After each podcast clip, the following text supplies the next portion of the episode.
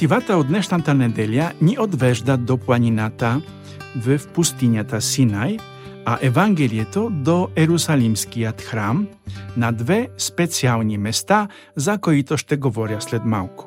Днес ще говорим за храма, а исках да ви кажа, че на 30 март 1944 година првите и единствени бомби од британски самолети падат врху Софија. Од поважните згради е бомбардирана само црквата Свети Јосиф кон катедрала на бугарските католици. Никога не е казвано зашто британците бомбардират Софија. Дали това е отмештење за сотрудничеството с Хитлер? Не знам, но знам, че храмет в Софија не е вестановен нито за три дни, както казва Исус, нито за 46 години, като този храм в Јерусалим след заврштането од Вавилонскиот плен. софийските католици са чакали цели 59 години за разрешение да вестановят храма си.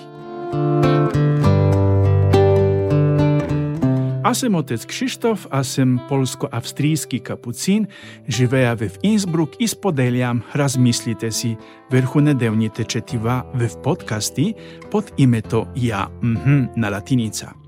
Можете да намерите подкастите ми под адреса jahm.podbin.com всяка собота од 12 часа българско време и ще намерите винаги новија подкаст в собота. Сърдечно ви каня!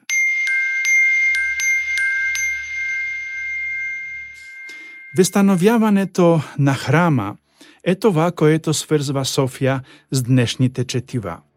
Но литургијата на Словото за днешната неделја се фокусира врху нешто повеќе од храма, а именно врху видимијат знак на Божето присествие сред неговиот народ.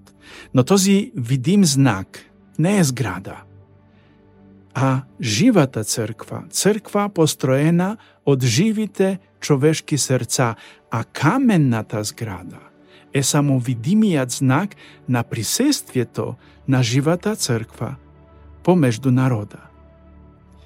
В двете четива ни расказват за завета којто Бог склучва се своја народ. Този завет се склучва вез основа на закона на Берит, тоест един юридически договор меѓу посилниот и послабиот. тоа може да е народ, посилниот, послабиот или един човек, послабиот и посилниот. В този договор силниот взема послабиот под својата закрила и послабиот обештава да се подчинява на посилнија за да му служи во всичко. Знакот на првиот договор меѓу избранија народ и Бога е декалогот, или, както казваме, десетте заповеди, които Мојсей получава од Бога на планината в Синајската пустиња, които са записани на две каменни таблици. В заповедите Бог обаче не дава на Израил заповед и забрани, а гаранции за живота на земјата и во вечноста. Тези гаранции са дадени на Израил под формата на декалога, којто тој треба да спазва. Това се условија за договора. Заштото това е единствениот начин да се гарантира успехот на Израел, ако Израел живее според тези дадени од Бога правила. Може да звучи странно, но во црквата все оште гледаме тврде казуистично на всичко, тврде законно – какво ми е позволено, какво не ми е позволено.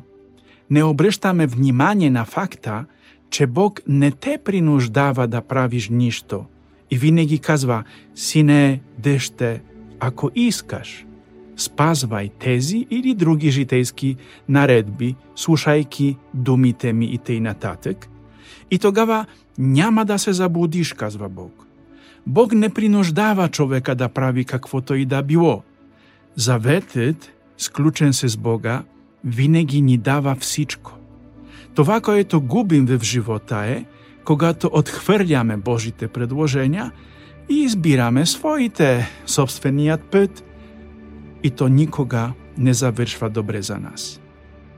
Што се однася до сцената од Евангелието в којато Исус вдига страшен шум околу Јерусалимскиот храм, мисля че се средоточаваме тврде многу верху подробностите и најважното ни избјагва најважното послание на сцената.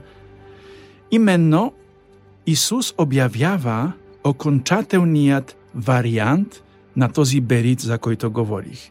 Новија завет, в којто никој не треба да прави ништо, заштото Исус ще биде жертвата, жертвеното агне веднеш за винеки. Това, че тој пробутва тези маси и всичко там разгонва, това има един знак. Свети Јоан, евангелист, којто пише, тој беше богослов, пише многу богословски, треба човек многу да навлиза дубоко да го разбере. Но в този знак иска Исус да покаже това не ви е вече необходимо. Ето ви, аз сем тази жертва, която когато ще се подложи за вас, ништо повече не ви трябва.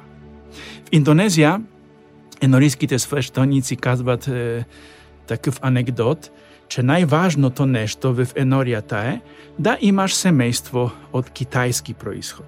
Те винаги имат многу деца и всяко дете е се за различна вяра, за различно вероисповедање, заштото вярата е добар бизнес, казват.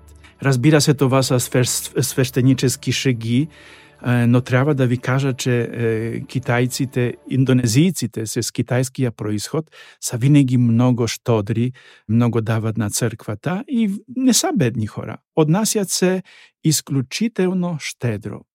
Удоста на Исус в днешното Евангелие ни показва, че вярата не може да биде бизнес. Аз ти давам това, а ти ми даваш онова. Запалвам свещи, ходя редовно на црквата, посештавам службите, така че в замяна ти, Боже, трябва да ми се отплатиш, за да ми върви добре. Тоа е доста цветно изобразено в Евангелието и јас го казвам може би севсем директно, но така мисля много од нас мисли. А Исус днес ни казва, че не това е въпросът на вярата. Бог иска сърцето ти, а не твоите задължения. Да се изпълни с любов заради Него. Вече не е нужно е, да правите нищо – заштото Исус го е направил за вас. Ти не заслужаваш спасението, ти вече си го поучил Исус ти даде това спасение. Единствено, којто ние можем да направим да го отхвърлим. Ти просто идваш и участваш в себитието на любовта, когато идваш на Евхаристијата. В тази Евхаристија Исус умира и възкръсва всеки пет когато ја служим, а особено в неделя, когато е цялата енорија. Не идвајте на црквата по задолжение, а од љубов. Момчето којто отива да се срещне с момичето којто обича, е готов да направи невъзможно за да биде с любимата си. По същият начин треба да подхождаме към неделната литургија, като към среща с любовта, заштото тя наистина е такава. Последното изречение во днешното Евангелие изглежда неразбираемо. Ще го цитирам. Од друга страна, казва евангелист Јоан, Исус не им се довери, заштото познаваше всички и не се нуждаеше од ничие свидетелство за човек, заштото тој сам знаеше какво има вев човека. Ето го Јоан, евангелист, много сложен. Аз разбирам тази мисъл, че Исус не се нуждае од мојата героична мобилизација за да исполни неделното, за да исполня неделното задължение, за да свидетелствам, че сум вярваш, заштото сум дошъл на църквата в неделя. Исус знае всичко за мен. Той иска да дойда на Евхаристията в неделя от любов, а не от задължение по заповедите. Ако се научим да подхождаме по този начин кем декалога и освещаването на неделя, ще сме изпълнили съвършената ни нашата вяра. Спомням си, когато дойдох в България 1993 през първите пет години, колко много съм се карал на хората че закесняват за литургија од 10 часа тогава беше в старата црква оште. Като не сум взимал под внимание че многу од тях требаше да започнаш петувањето за црква в неделја од 8 часа за да стигнат на времето в 10. Колку превозни средства требаше да сменят. Тоа не е както днес в Софија метрото, мек-мек или е, трамвај, влизаш, слизаш и си на мястото. Тогава беше ероизм да станеш в 8 часа, за да стигнеш за 10 часа, не знам колку превозни средства да смениш. Аз като арогантен млад свещеник тогава не го разбирах, го разбрах чак след годините.